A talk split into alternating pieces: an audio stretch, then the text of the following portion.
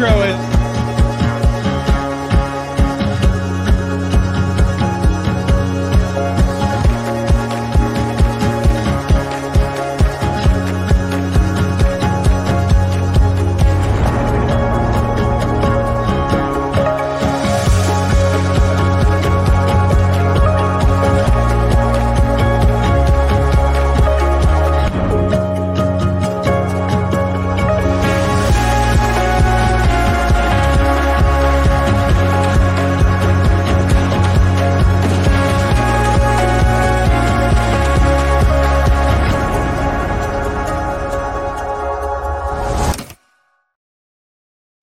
To another episode of Monday Night Therapy. That's how it's going to go. Now, if you'll notice, when we start out here, Todd, neither Todd nor I knew that we were going to name ourselves the Disappointed, but here we are. And I'm sure there's many of you that are too. There's one thing I have to take care of as we start is uh, this doesn't fit on my head because it's for a kid. Well, maybe it does. Here, eh, no, let's not do that. That's that's painful. It's Todd's birthday. Happy birthday to you. You look like a monkey and you smell like one too. There you go. Happy birthday, Todd. I see well, you're growing a beard. Yeah, well, you're you're right on both parts. Yeah, it is my birthday and I am growing a beard and and uh, had it not been my birthday, I was prepared to sing a song. Do you, yeah. I'll tell you what, I'm going to go ahead and do it anyway. Okay. Okay. Gloom, despair, and agony on me. Deep, dark depression, excessive misery. If it weren't for bad luck, I'd had no luck at all. Gloom, despair, and agony on me. I was a believer. I was a believer. but it's my birthday, so I feel a lot better. Do you? Yeah. Did you get anything special for your birthday? Uh, news that I'm going to be a grandpa for the second time. Oh my God, that is great news. Yeah. Wow. Yeah. Yeah. yeah. Well, actually, it came a couple days before my birthday. We were at Thanksgiving dinner, and um, my little granddaughter Caroline was there, and uh, we were getting ready to sit down for dinner. And my daughter says, "Hey, Dad, will you take her sweater off?" She had a little sweater on. So I take the sweater off and I kind of pulled her shirt down and it said Big Sister. Well, you know what? I wasn't born yesterday, so I kind of figured out that was a message. And sure enough, true. So, wow. yeah. That's yeah. cool. Congratulations. Yeah. Well, uh, Roger you. Moore says, "Be right back." The dog's howling. I'm sure it wanted to join your in your in your beautiful rendition of uh, "Hee Haw" there well, you, you, know, that's that's probably not the worst that Roger could have said. I mean, I'm sure that that's true. Trying, that's true. You know. Uh, well, he also says off to a nice start, gentlemen. No Georgia merch. Uh, you have your. I have my Cobby hoodie on. Uh, uh, okay. You know what you didn't get for your fucking birthday, Todd? Uh, what didn't I get? A bowl game. I didn't get a bowl game. No. Didn't get six wins. Did not get a bowl game. Nobody got a no. bowl game that was for Nebraska. So that wait, we, should we start there and wait till the the good news for later, or should we just start out with the good news? Well, you, know what, John, I'm going to follow your lead, buddy. You you make those decisions. Okay. I, I don't. Yeah, I'm good with that. The good news is that our our number one volleyball, uh, God, uh, it's been that kind of day. Uh, you know, I talk over the intro. I don't can't get the intro going. We might as well just fuck this show up completely. The number one volleyball team is the number one seed in the nation, and uh, there you go. That's good. They are not on Wisconsin's side of the bracket. That's good. So the two teams could meet and the number one volleyball team is headed to the NCAA tournament. Tournament, God, uh, you know, the soccer team had a good year. They lost to Stanford in overtime. They were the only team, I believe, to push Stanford to overtime, and they played on Stanford's home turf. So, you know what? They had a good season. They made it to the Elite Eight, but they lost to Stanford two to one in overtime in soccer. Uh, men's basketball is like I don't know, what are they seven and zero? Oh? Seven and zero, oh, and they've received votes. They've received votes to be in the top twenty-five. They have received votes to be in the top 25. Their big game with Creighton, number 15 ranked Creighton, those sons of bitches, is coming up next.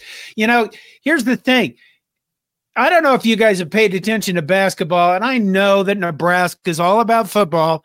But what I'm going to ask you to do is spread your fandom out between, you know, I mean, we have a lot of different sports. We got volleyball, but the women's basketball team could be decent. The men's basketball could be honestly the best they've been in quite a while. They played Duquesne, and I watched that game.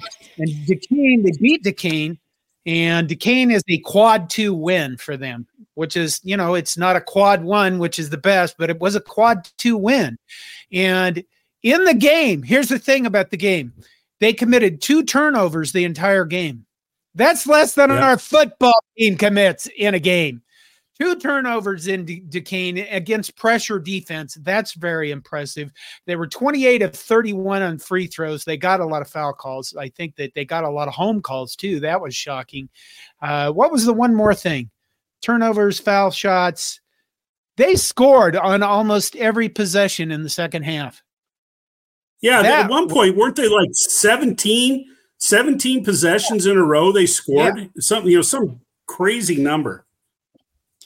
So it was it you know they might be fun to watch they have some fun players they obviously have Keisei Tominaga and they have a lot of other fun guys to go along with them so you know creighton's coming up i'm sure a lot of people use that for a measuring stick and you know i think that's a good idea um, let's see I don't know. That's and then we lost to frickin' Iowa. We got an interception with 31 seconds left. Some official, I'm not going to complain. Yes, I am some official that didn't officials didn't call a damn thing all day long. And then on the return they decide to call a flimsing holding call because they're like oh wait bob if we don't call like five penalties in this game. We ain't gonna get paid.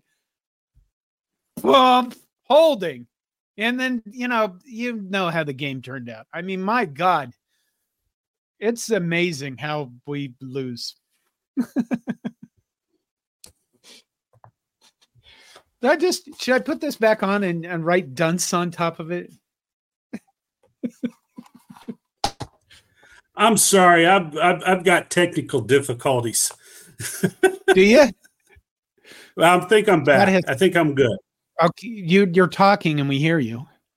Good. Well, then, okay. The technical difficulties are in in internal. Okay. Here, well, I have to tell you guys something. This is the living with a brain injury segment of the program. This this in my hands is called a Brock string. And what it is is a 10 foot string with beads. And I have to use it for an exercise because my eyes are not focusing properly. And it's really dry. It's very fatiguey. Today, part of my vision disappeared, and that wasn't pleasant at all. But uh, when you use the Brock string, what you're supposed to do is focus on different levels of beads, so I can get my eyes to start focusing again. And it's it's great time. That's it. Kind of maybe that was what was happening with our quarterbacks all season. Could have been. Yeah, you might could be have been happening with the officials all season. Oh, don't don't climb don't, all over. Don't the go there. Don't go there. Crying out loud. That was a bad call. Well, and yeah. We didn't get a touchdown against Minnesota. We didn't get a touchdown t- taken off the board against Michigan State. I could go on about the officials. Okay, I'm done. it's your turn. My turn. Well, yeah, I'll just throw a couple. Th- I, am going to throw a couple. I want to throw a couple things in there before we really kind of launch into the whole football thing. You know, um, you mentioned our volleyball team is the number one overall seed.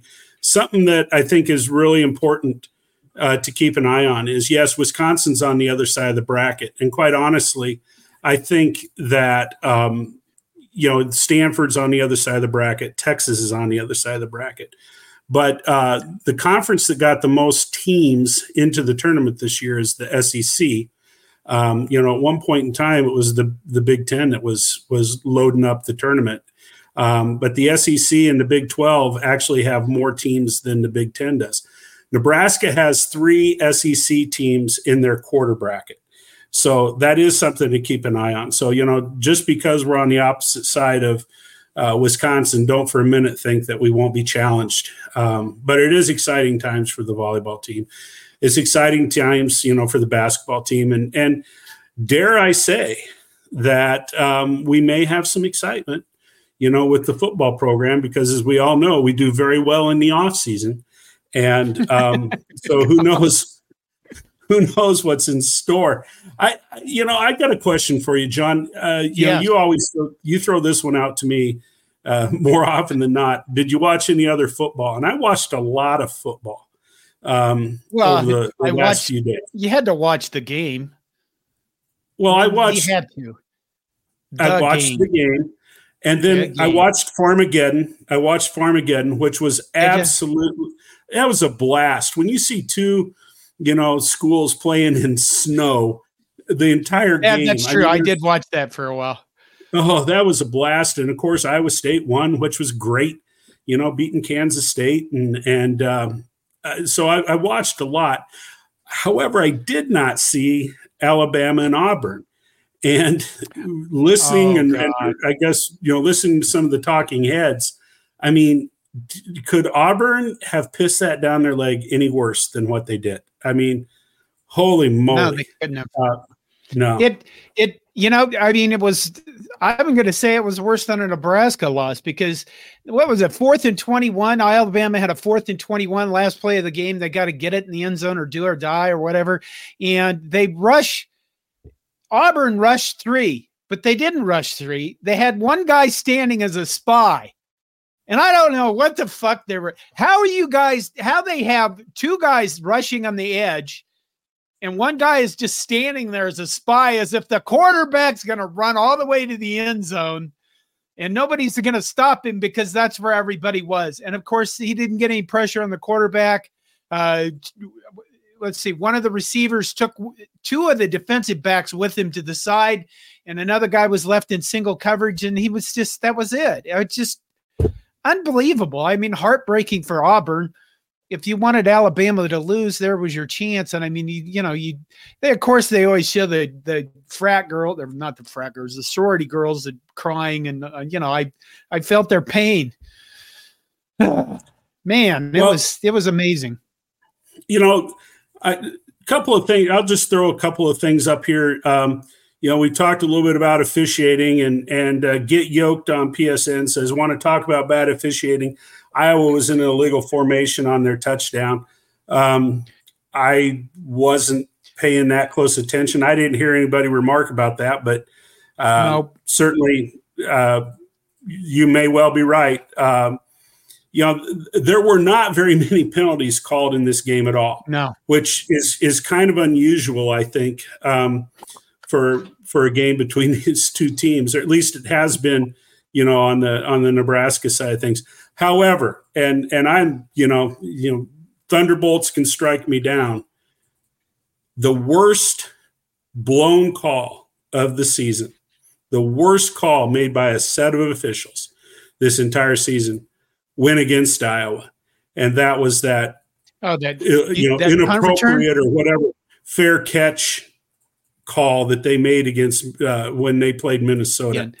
I think he um, wants to say invalid signal from the invalid signal or whatever. Yeah. I think that was the best call of the season, Todd. I think it was just, you know, right there. Clearly, Iowa did something to piss them refs off, and they're like, look, there's a penalty right there. We're going to call that one. Screw oh, them. I'm tired of this guy. Yeah. So, okay. What other, any other games? I, yeah, I, let's talk. Okay, here's something I heard that's kind of interesting today. Um, what did you, you know? Well, and I don't know how much truth is to it. Maybe some other people have seen it, but um, of course, you know, Coach Harburg or Harbaugh, Harbaugh, um, he's he has now served his suspension, and um, according to you know the Big Ten or whomever, uh, he is uh, he's able to coach Michigan in the Big Ten championship game, and right. of course Michigan is going to play Iowa, and most people are predicting a bloodbath. Uh, I don't believe that's going to happen, but we'll see. However, the rumor has it that the NCAA is prepared to put the hammer down on Michigan and declare Michigan ineligible for postseason play. I saw so, that. I think that I think the account that came from has been kind of a little iffy on their sources stuff. They but, they, they oh tweeted that a source told me that they, right. they would declare that Michigan could not play in the Big Ten title game and that Iowa would be Big Ten champs by default. They would not allow Ohio State to play.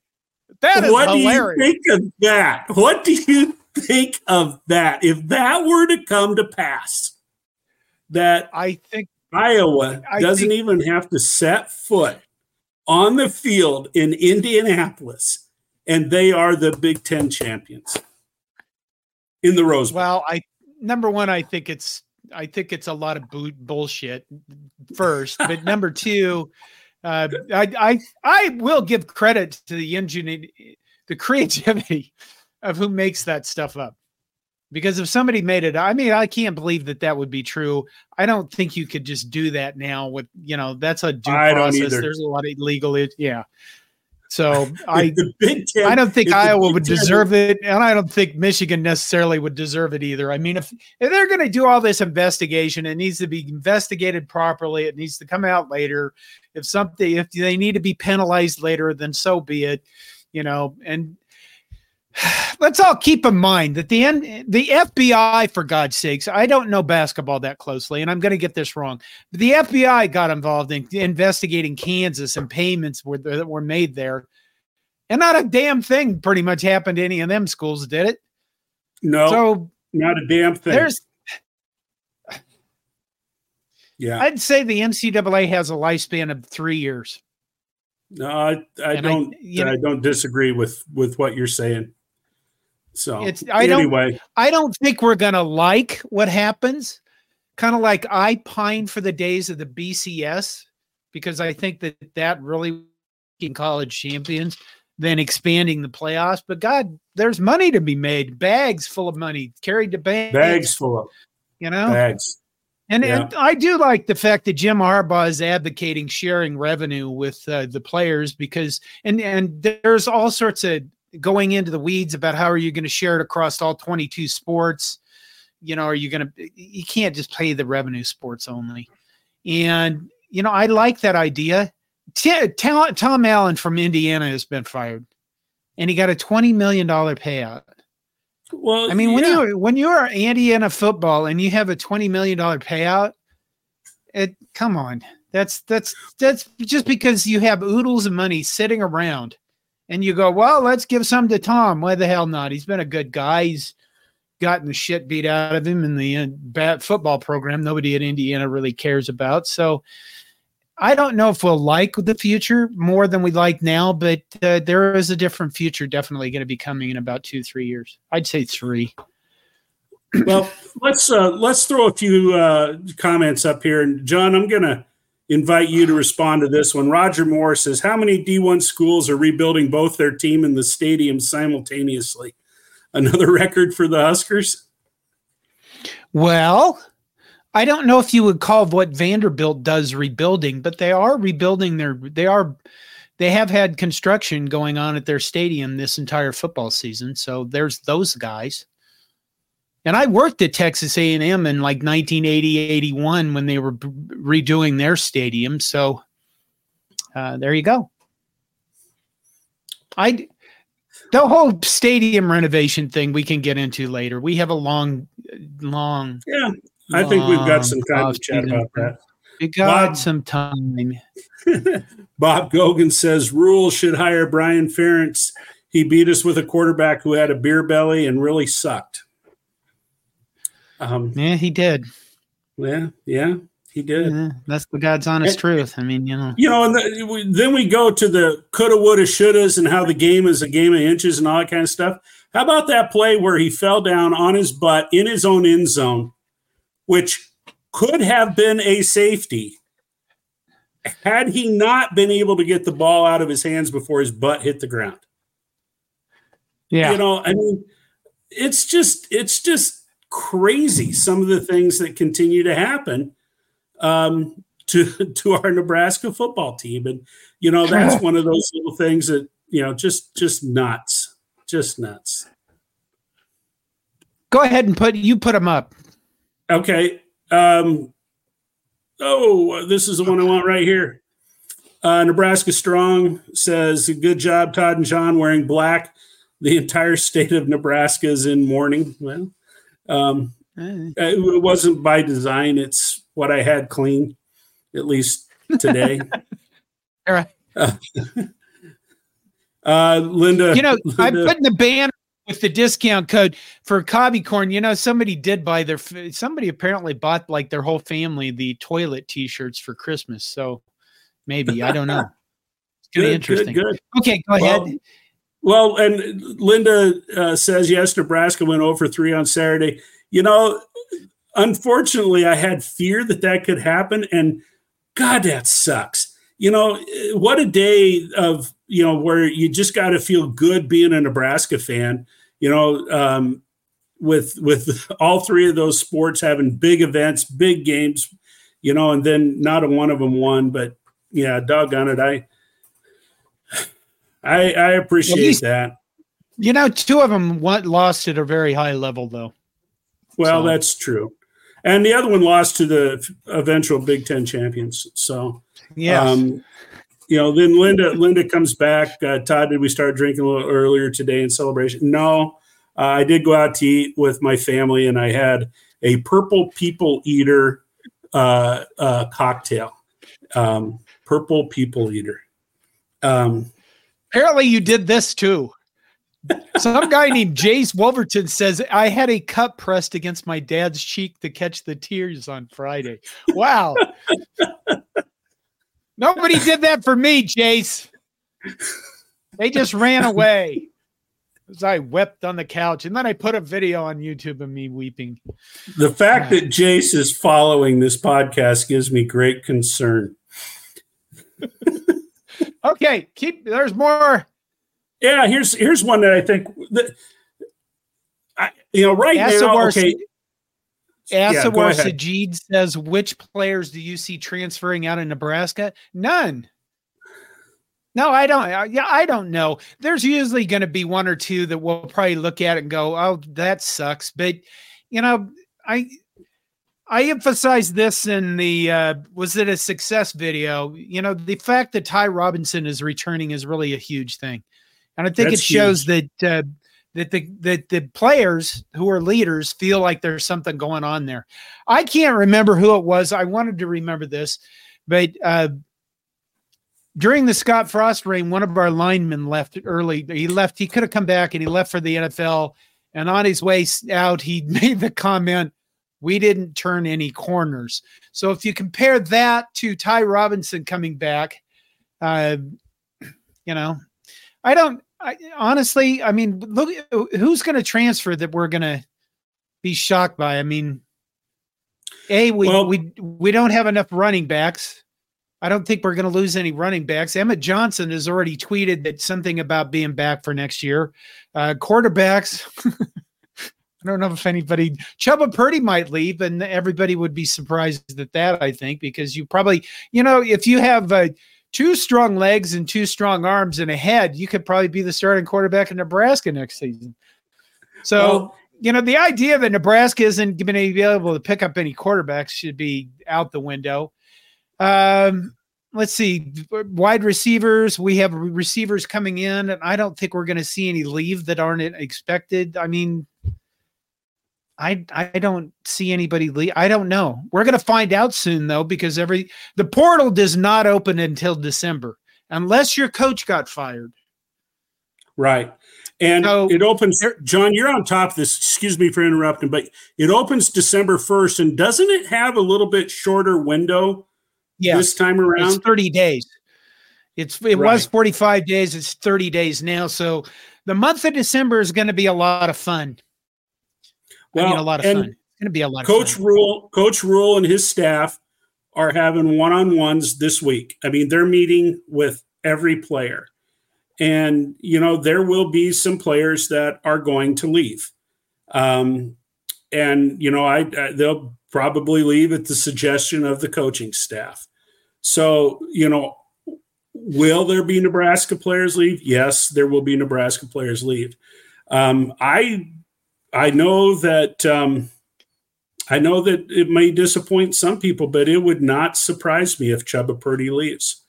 Um, I would have guessed before Chuba was playing in those last two games, I would have guessed that he was going to leave. He graduates um, in in December, um, so he can be a grad transfer. Grad, and okay. um, you know, I, I I wouldn't for a minute think, well, just because he you know ends the season as QB one, you know that that increases the likelihood that he's going to stick around. But I could certainly see him leave, and and it wouldn't surprise me if he did.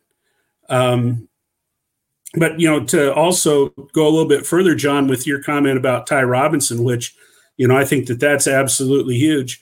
I think it'll be interesting to see if Ben Scott sticks around for all of everything right. that they're saying.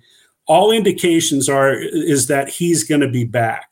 And I think that's important to anchor that offensive line because, you know, a couple of people have indicated, I mean, uh, Nouredin Nouili, he is he's finished his career. Um, yeah. Ethan Piper has said that he's done. Um, so you know, even though it was a, a relatively young um, offensive line, and there's possibility that Benhart, you know, may test the waters. So um, keeping somebody like Ben Scott around uh, is, is, I think, probably as important uh, to keeping Ty Robinson around. Yeah. So, I, will there be somebody that we uh, that we don't expect you know that surprises us? Uh, there will. Uh, i just don't know who that's going to be. Okay i'm going to put this up. Linda wilkins says john whoops wait uh, linda wilkins says yes, john you your prediction was correct.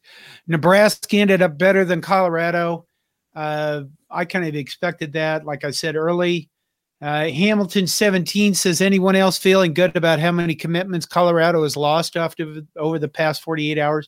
Have you been paying attention to that, Todd? Yeah, and and uh, Roger Moore says CU, CU has been exposed. So we move into our Buffalo portion of the program, and um, yeah, I mean there have been a lot of people announcing, you know, they're changing their commitment or they're announcing that they're entering the portal. You know, that's something else I haven't seen. I have not seen any Nebraska players going to social media and saying, I'm entering the portal.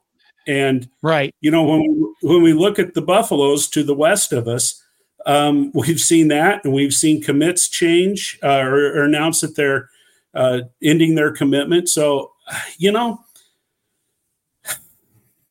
I said this at the outset, and and actually, I kind of used this in um, some workshops that I was leading. When you talk about change and the change process, meaningful change does not happen in the short term. It's a long term investment.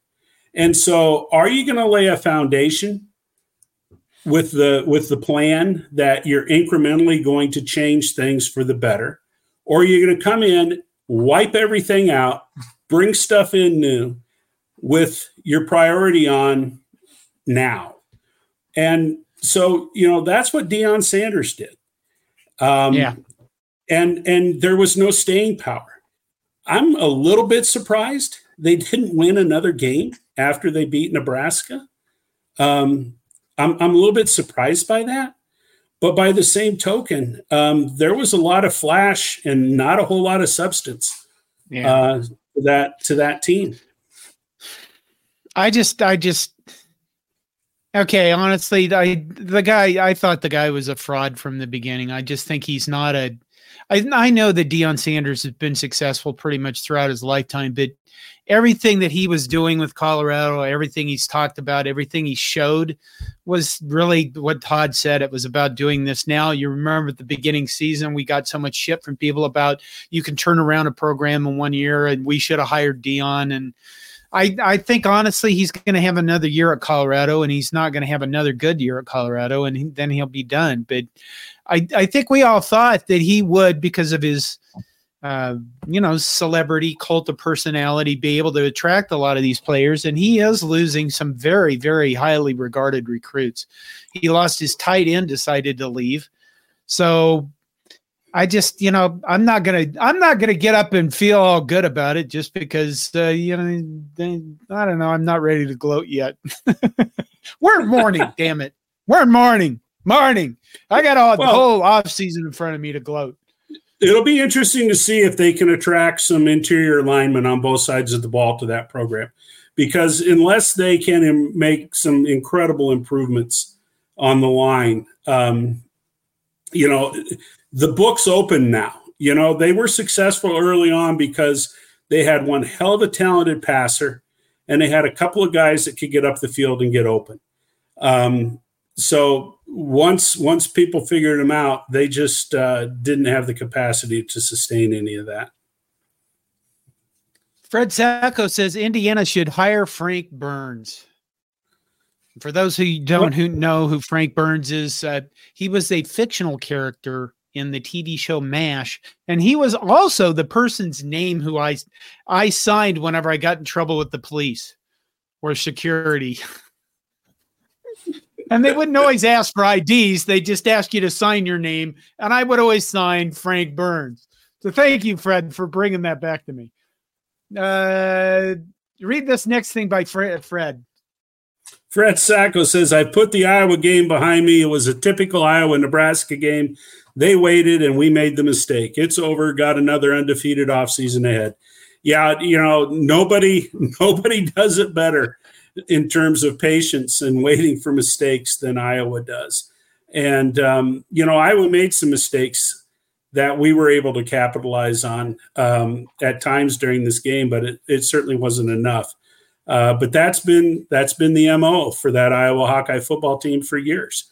And you know, Kirk Ferentz has had made a comment uh, to the media um, in the the week before they played us. He had said, that he says my heart rate doesn't go up at all in the fourth quarter, no matter what the score is, uh, because he knows that he can count on his defense, um, and and they're very comfortable playing in that kind of a situation. There's no panic, and um, you know a lot of people have been very critical of Nebraska and the clock management the last two games.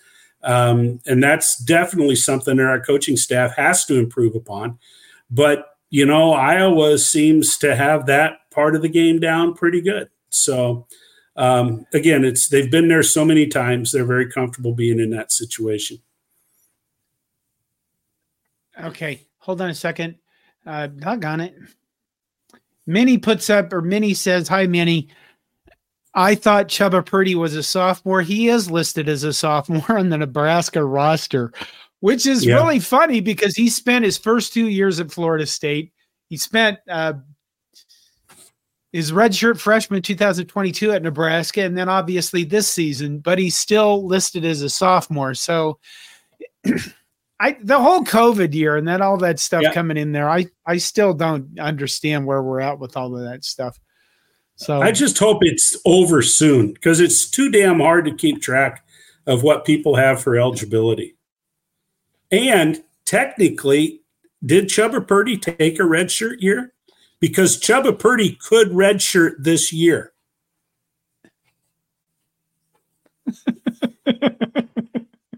really? No, it says it says redshirt freshman 2022. So he must have taken a, a okay. Then he must have taken year at Florida State.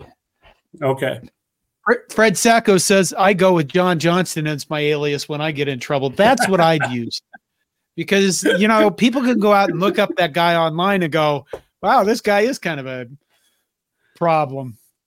Uh, Paul Dalen says, "Can we talk about volleyball now?" No, Paul. We talked at the beginning. Paul's Paul's pretty consistent with his talk about volleyball thing. Well, you know, Paul. Wait, wait. Yeah, we do. Paul Dallin also with relative to Deion, I think success at the FCS level is much easier to achieve than at the FBS. FCS has a ceiling and a floor of talent across all schools. FBS has literally no ceiling of how much talent each school can accumulate. And here's that's the thing about Deion. Deion was at was at Jackson State before, uh, Yes, and yeah. he had he had FBS. Travis Hunter was a, is a very very good player if he could keep his. He was the one. He was a five star recruit. Yeah, and he was playing at a much lower level, so it wasn't that much difficult for Deion to have success at a lower level with higher level players. Well, now he's playing at a higher level, and he has to get the talent to be able to compete at that level. Uh, okay. And we'll just get we'll go with Paul again. Paul Dallin, when we were talking about uh, you know Michigan's problems and the FBI in Kansas, let this be a lesson, kids. If you break the rules, it's totally worth it. It really is difficult to kind of look at that and and with any amount of serious, I don't have to raise kids anymore. Mine are raised. But look, if I had like a 12 year old kid, I'd look at him go, yeah, I guess you fucking cheat, whatever. You know, I they have penalties in high school, obviously, for cheating, right, Todd? Do they still hold people accountable in high school? Yeah, they they do. They do. Okay. They Well, do. out in the real world, I guess we're we're kind of done with that side of life. Okay, what else we got? Todd, you're supposed to be paying attention to the comments. Well, yeah, I like this one. I've said this quite a few times. Nebraska is building the proverbial plane while they're flying it. Yeah, um, and that kind of, you know, um,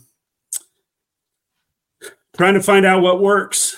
And it it seemed like, um, you know, when the season started, um, you know, I think most of the fan base felt pretty comfortable that there was a plan for the season.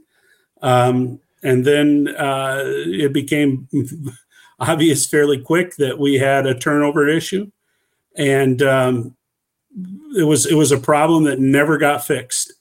And so, you know, when I mean, I saw some statistics about our quarterbacks today, and none of them did uh, look very good statistically. Not a one. No. But when you really, when it really comes down to it, you cannot win football games when you give the ball away as many times as Nebraska gave the ball away this year.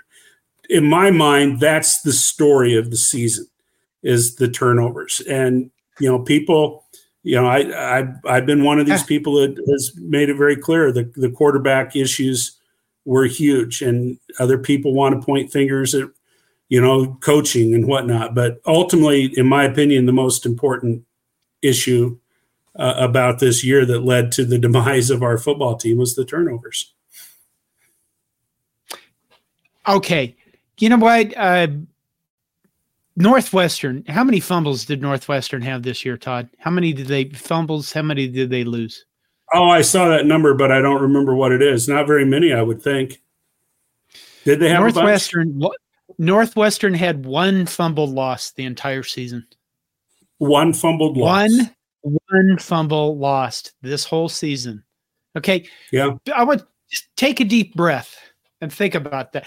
One fumble lost the entire season for Northwestern. That's why they're in a bowl and Nebraska is not. But I asked, I, I asked Greg.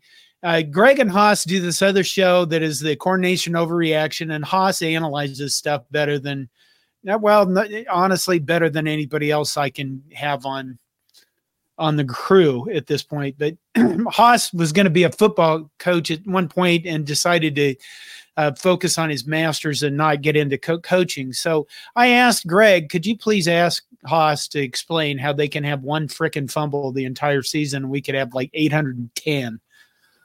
Because it, it makes no sense. I realize we all want to blame somebody for stuff, but um, I, you got to fix that. You got to fix that and the turnover, you know, the interception. I can understand why we had a lot of interceptions.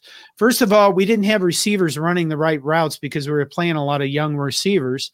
and they weren't running their routes properly some of the time.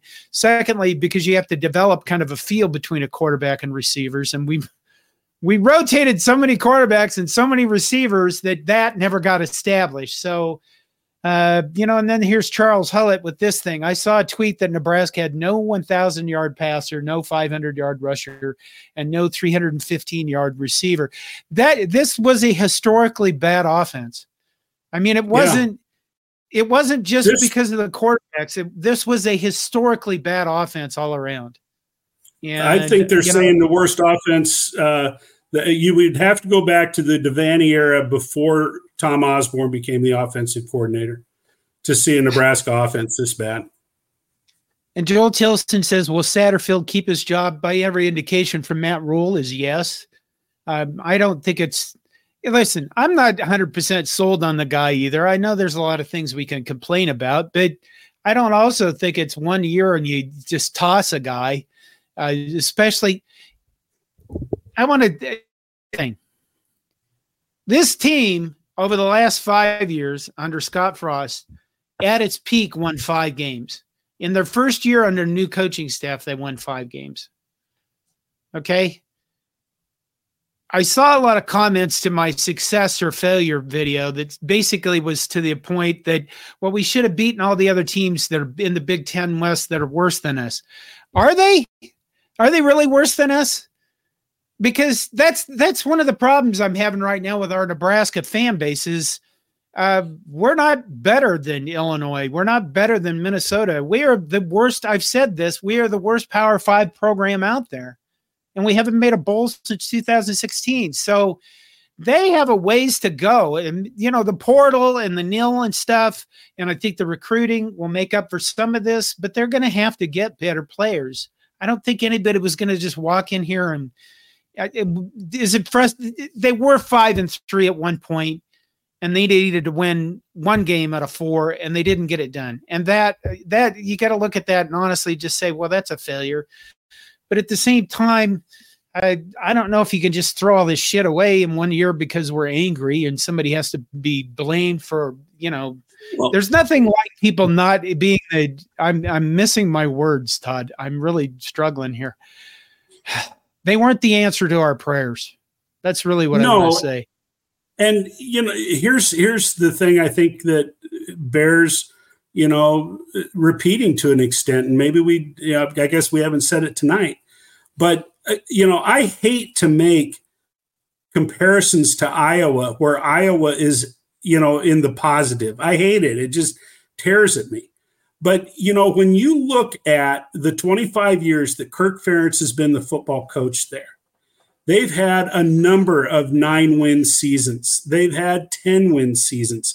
You know, they can we can, you know, and and John says it a lot of the time about them settling on mediocrity, you know, and and there's a lot that we can say about Iowa and and the fact that, you know, no, they haven't um, they, they, they haven't been one of the big time winners, if you will.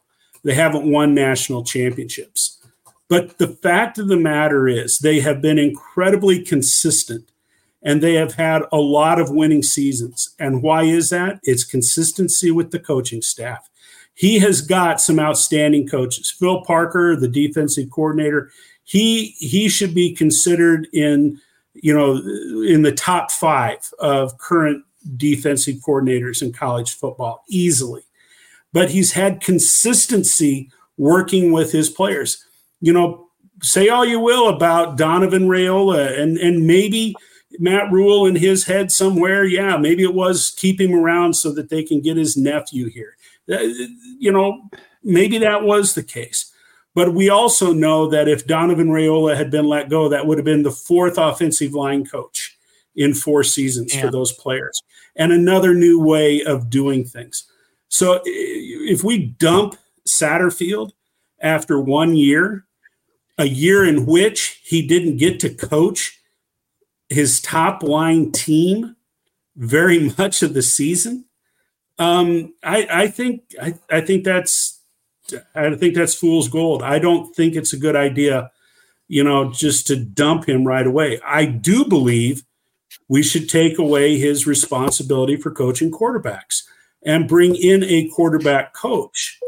Um, let Satterfield coach the tight ends and and add somebody to spend some time developing quarterbacks. Yeah, I've seen a lot of people make that comment. We would have to give up a coach. Obviously, we'd give up a special teams coach. No, uh, give up the tight end coach. Okay, Here's, Fred Sacco, wait a little while ago. I put this Iowa game behind me. It was a typical Iowa Nebraska game. They waited. We did that we one, made the did we, did, well, you're supposed to unstar these. Oh, well, man. I'm sorry. Okay, go. You, you be in charge of the putting the comments up. Oh, I can't do that. That's too much responsibility. But here's what I want to put up anyway. Oink oink.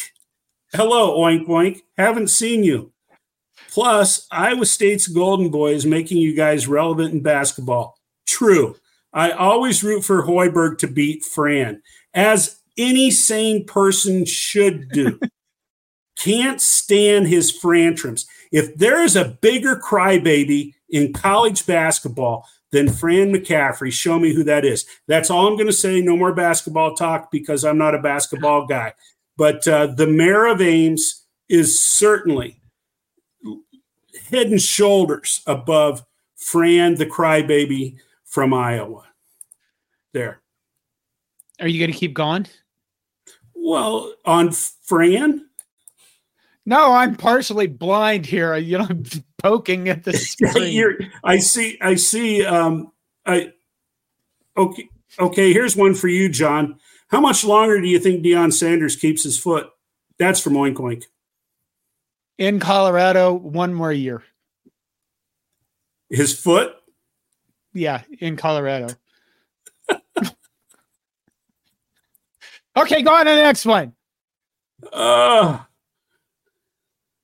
uh, bail me out here. Nebraska Strong says Todd, meaningful change starts with Sim transferring out and Satterfield getting fired. Uh, Sims is gone, but uh, yeah, no, you're not gonna. We're not gonna fire. Here, They're not gonna fire. Here's the thing. Here's the thing, you guys. We can spin our wheels and spin our wheels, and I know that there's going to be a lot of content generated by other people about this in the off season. But one of the things I got done with that game, I put up my video where I was way too emotional. I thought I should redo this without that much emotion. And I thought I'm too exhausted to do that. And I just went ahead and put it up anyway. But I thought I'm not going to go by, I'm not going to spend this off season on Twitter coming up with Kool Aid ideas. I'm not going to spend this off season coming up with discussions about things I don't control. And I don't control whether or not we're going to fire Satterfield and whether or not this guy's going to come and that guy's going to leave. We can discuss. I think somebody up here a little while ago said something about a Brock. Nate Hazard says, Would Brock Vandagriff be a good addition if he leaves Georgia? There are a crap ton of quarterbacks leaving their teams this year. I mean, they've already, there's announcements all over about quarterbacks, and I'm sure that we're going to have uh, a lot of those to discuss.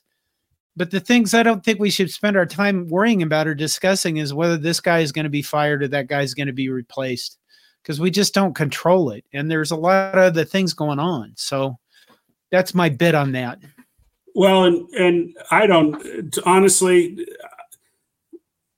for us, and I know I guess I can only speak for me here, but for us to have conversations about you know the potential for a, a portal transfer quarterback to come into Nebraska, I don't pay enough attention to some of these guys to even know um, to even know who they are. To, I, so I apologize for that. That I can't speak intelligently about you know this kid from Georgia.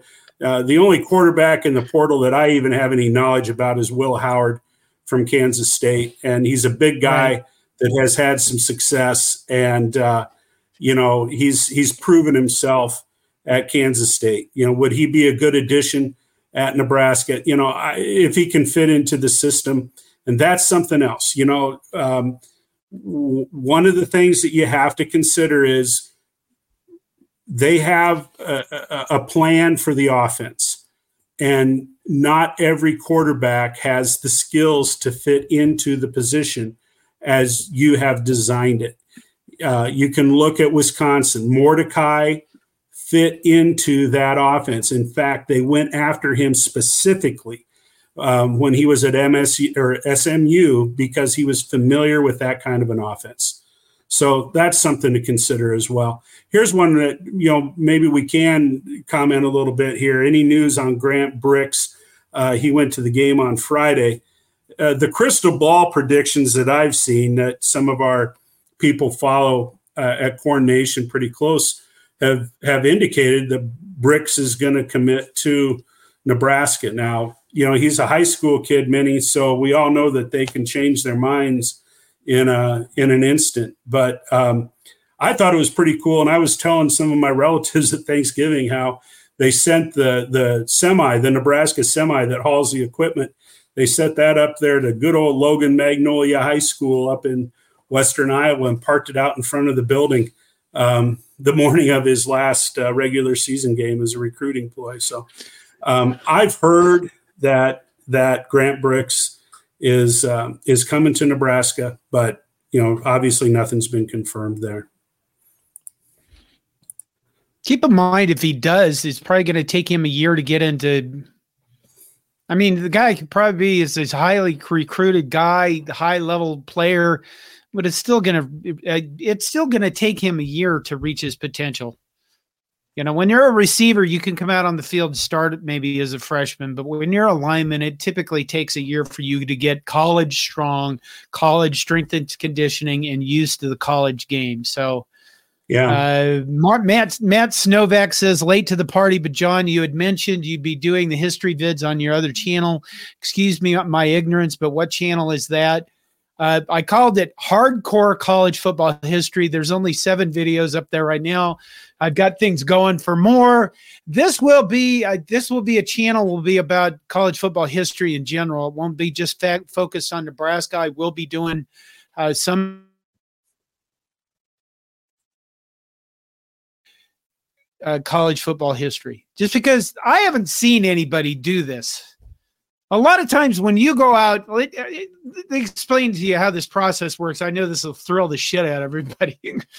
if you're going to write a book and you're going to say, I want to write a book, a night sci-fi novel, what you typically do, should do, is go out and look at Amazon and look at all the top selling books in the sci-fi category you want to write in, or romance, or whatever genre you're in. Okay. When you're doing content on like a YouTube or an Instagram, what you typically should do is go, what are other people interested in? Well, with this, I went out there and looked. There's no college football history of any value whatsoever uh, anywhere on YouTube. And I found that shocking. So that's what I'm going to try to do. And we'll just see how uh, it goes. John, while we're talking about you and, and the media here, uh, Minnie says John also mentioned he can't wait to watch Young Guns. Have you got that okay, scheduled well, yet, John? So no. you can you can watch Young Guns. I thought Emilio Estevez was just outstanding. You guys in, in are just weird about this. We'll figure. I'll figure it out with Greg soon. Uh, oink oink comes back and says at Brad Wilson, Will Howard was great with a mediocre team at Kansas State. Why wouldn't you want him if he if you don't retain Purdy? Um, I would say that uh, oink oink. I would say that Kansas State State's better than mediocre. Um, Kansas State's had quite yeah. a bit of success in the last few years, and um, you know they uh, they got beat by the Cyclones the other night, but uh, nonetheless they finished you know towards the top of the conference, and Will Howard is a, a big reason why. So um, oink oink, I would uh, I, I would think that Will Howard would be a positive addition at Nebraska if if he came, I, here's the thing: it doesn't matter if we retain Purdy or not. We need to find some quarterbacks in the portal that have played Division One football and have the experience. Uh, I'd prefer to. Paul Dalen just became a member. It's like a buck ninety mine uh, a month. Uh, thank you, Paul. Matt Snovak gives us a five dollar super chat. Thank you, and uh, keep going. um. Oh well, Highlander Guns says I want John John's Young Guns T-shirt. So um, we'll have to we'll have to work on that. I think Cobby, you know, hanging out with the Young Guns would make. I think I think people are waiting to purchase their Christmas gifts. You know, until something. You know, like there is a there is a Cobby Christmas shirt out there now. In case you guys haven't looked, I'm yeah, really crappy at marketing this stuff. Yeah. Um, Justin Rogie says, John, I know I'm behind, but I have a string with beads on it. We're not going to go any further down the road on that. Um, oh, I like this one. Living in Omaha, David Matney says, We did not have a chance to have an offense. We were too busy turning the ball over. And, there's a certain yeah. level of, you know, yeah. the one thing I haven't, that's it brings up an interesting thing. The one thing I have not seen anybody do is make a comparison about the number of sheer plays we ran compared to our opponents. People are comparing all sorts of things because that's what we do, but I haven't seen that. I mean, that is important. I mean, if you're not, you get reps in practice, but there's no replicating game time speed and game time, you know, play. And if we didn't get out there and get enough of that, then there you go. oh boy. Um, Marcus Aurelius Maximus, what does Nebraska need now? How about some super glue and gorilla tape? 31 turnovers is insurmountable for any offense. I bet Nebraska wins about three or four more games if you can keep the turnovers under 10. I, I'm 100% on that. I think we should bring back Stickum. You know, Fred Biletnikoff, Lester Hayes, for those of you that don't remember them, look them up. Um, back in the Stickum days, that's what we need. But, you know, that being said, uh, and and you know I'm I'm an old codger here, but about four years ago, uh, when I was still working in a school, um, I went out to football practice to watch. You know, it was early in the season. I went out to watch and was, you know, they were doing some a little bit of scrimmaging and stuff, and there were some kids, of course, you know, standing along the sideline, and a couple of them, you know, had gotten new receiver gloves. They just got brand new gloves and I said, well, hey, can I, can I, I'd like to look at those. And so I kind of put them on and they fit real. Folks, I can't believe how tacky those gloves yeah. are. I mean, they're made out of some kind of a material that's like rubber. And I mean, they are sticky. And so I just started playing catch with a kid. I mean, if I'd have had those gloves back in the day, I'd, I, would have been NFL, you know, no question, NFL, no problem at all. Even though I was five foot 10 and you know 155 pounds i would have been an nfl tight end if i would have had those gloves back in the day. You know what those There's gloves no are made out of Todd? you know what uh, they're neoprene uh, no. what? They're not. They they they literally take politicians hands and they shave off a couple layers of skin and they put that on those gloves because everybody knows that if you're sticking your hand out as a politician there's being money put in it and they ain't losing that for shit what a terrible ooh, joke. Ooh, ooh, coming in hot, John, leaving hot. Holy moly. Uh, okay, Phil Spore says, Phil Spore, Phil Spear says, I have zero confidence in Rhule's judgment after Sims and Satterfield fiascos. His game management is subpar as well. You know, I, this is a, that's a fair criticism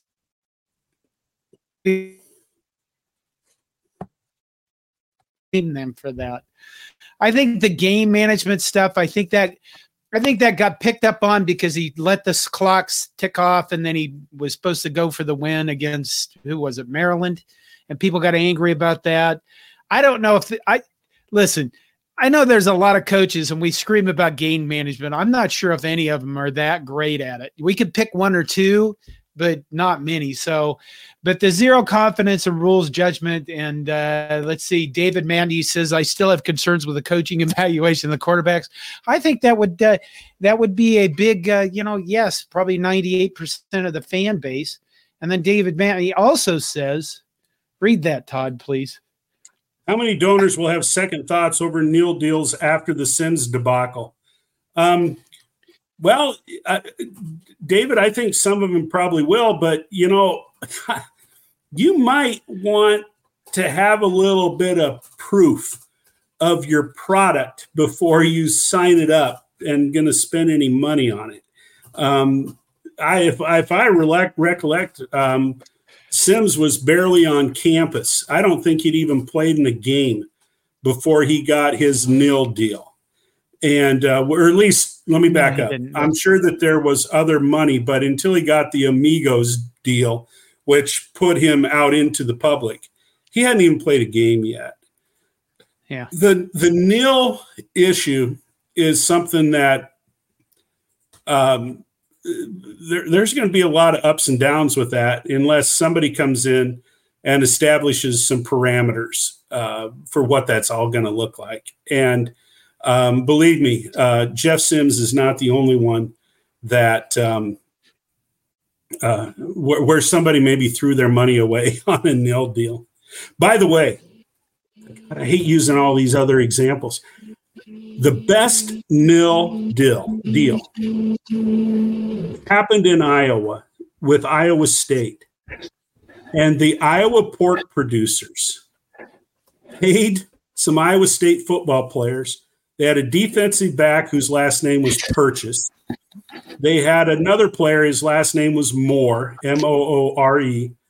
They had another player, his last name was Hammond, H A M A N N. Not that's right. They had a player whose last name was Bacon. And so the Iowa pork producers had these four guys line up with their backs, and then they made a commercial. I was purchase more ham and bacon. And then the next it was very good, yeah. In the whole campaign is they pulled out purchase and they put a kid whose last name was Cook. And so it was Cook more ham and bacon. So I mean, yeah, that that's pretty cool. okay, early, uh, early on, a while back, Husker Valai said at least Minnesota lost their four, four, lost their last four games too. Although they are going bowling apparently with the same record as us. What the fuck? They get to be picked at a five and seven record because their APR is in the top ten so APR is what does it stand for? Academic progress rate, Todd? Uh, might be rate. Yeah, it. might be. Yeah. What it has to it do has with to do is how, what is the progress of your student of your student athletes, right? And it can be affected by GPA, and it's also affected by the number of players you have transfer in and out. So Nebraska was way down on that list, 66th. And you have to ask yourself, Nebraska, the home of uh, academic All Americans up the yin yang. What the fuck are we doing with an APR 66? What was going on with our program in the past few years that the academics fell for our students? Is this all around? Is our athletic department got a problem in the football program that just was, you know, festering? Yes. So it's just well, another indication of how they let things slide, apparently. It wasn't that many years ago when Nebraska got into a bowl game. In fact, they played UCLA and they went in with a with a five and seven record because Nebraska's APR was at the top of the list. And yeah, I'm with you, John. The fact that the you know the academic uh, standing of you know Nebraska has fallen, that's just indicative of that mismanagement that we had in the previous coaching situation. So that's that's something that has to be straightened out as well. Um, to answer a question that Linda's asked me two or three times, I am 62 years old today, Linda.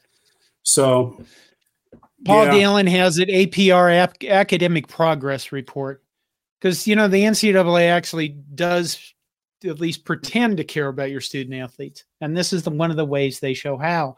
I let's see here. Oh, we have four more starred.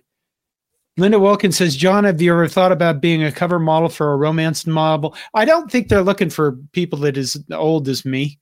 And uh, I was thinking about becoming a golden plus bachelor, but I'm still married to a very beautiful woman. And there you go. Cover model for, well, I'll ask around. We'll see what happens. Do they get paid? ah, Linda Wilkins, we're we're past an hour, Todd. Linda Wilkins says, "Why Nebraska want to spend 450 million dollars on an unproven program?" You know, I, should we shelve that and have a renovation? A just you know, because we're going to go into the off season, and I know people want us to talk about football. I personally think we're going to have an exciting basketball team to talk about. I haven't completely bought into that. I think the Creighton game is going to tell us a lot but right now they have a better record since they've had since uh, 1992, and they're fun to watch. And they have a whole gob of players that can actually play basketball, which is kind of different for Nebraska. But we will have weeks coming in front of us. We'll we'll have the ability to have single topic shows. And what that also gives you guys is the ability to, you know, present us with some ideas. Like when I say and lifespan maybe left. Why do I think that way? And NIL will be in about three years managed by universities instead of collectives. You know, why do I think that? So, you know, we could have shows on the future of college football. We could have shows on the renovation project. You know, we can do a lot of stuff. I'd rather we were talking about, uh, you know, us going to a bowl game. Uh, well, let's let's wrap it up with this comment, John. Unless you've got another okay. one that you want to throw up there. Don Dre says we are officially the bizarro world when Nebraska is at the bottom and K State is at the top. Um, Don, things have changed since you and I were young boys. they certainly have. Um, and who, whoever would have thunk that that that would be the case. You know, I saw that. I saw uh, over the weekend. I saw that thing that said uh, bowl streaks, and it showed like you know Oklahoma or whatever. And I thought, you know, that used to be us. And I was, I wept. I wept all over again, and because you know well, it's going to take us a long time to just get to a streak. yeah, yeah. I I don't know about you, John. I'm just kind of in that. Uh, I don't know, kind of a state of I don't know what to do. I mean I I think next week our conversation, and we can throw this out, and you can you you can veto this if you want right now. I think the topic we want to hit on next week is was this season a success?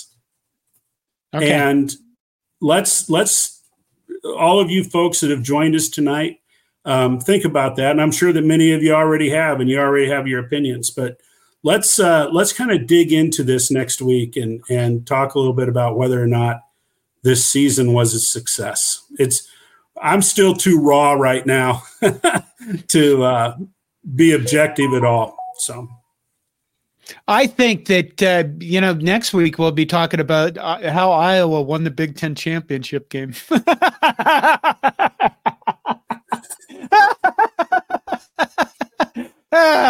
by like faking signals or something. I don't know.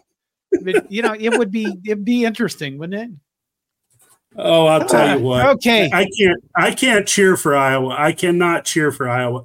But if they were to beat Michigan, I will laugh and laugh and yeah, laugh and laugh. It would be pretty it would that be would fitting be for this season. Yes, it would. Okay. I think that's it. I'm going to go like uh, not stare at anything for a little bit. And Todd's going to go probably do more celebrating of his birthday. So happy well, birthday, Todd. I may celebrate a little bit more, but I'm old. I've learned my lesson many, many, many, many, many, many, many, many times. I've learned my lesson. And uh, if you don't learn about history, what is that? If we don't study history, we're bound. What if we don't learn from Those history, we're bound to repeat it. Yeah. Yeah. Those who don't know history are bound to repeat it. And I, before I leave, I'll say this about that. We usually make that history comment with regards to like countries and governments and, and public situations, but we never think about that statement with regards to our personal lives. Those who don't understand, don't understand history are bound to repeat it. And uh, that could probably be said is those who don't accept or don't have self-awareness of history which is us and you know as a survivor that's what i think about is a lot of us you know having to deal with chronic pain or chronic illness or work through problems all the time uh, that's a person it's a person you can take that personally too and um, yeah there you go i think that'll Very be it todd All well, right. good John, night todd i'm good i'm going to say good night to you i did watch that speech on St. Christmas Day, whatever, in Hamlet.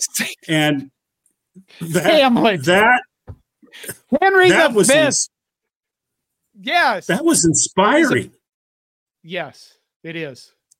Good night, John. Maybe, maybe, maybe one of the things we can do is go ahead and just watch that as part of a watch along thing we do at some point in the off season. Okay. Good night, everybody. Good night, Todd. Good night.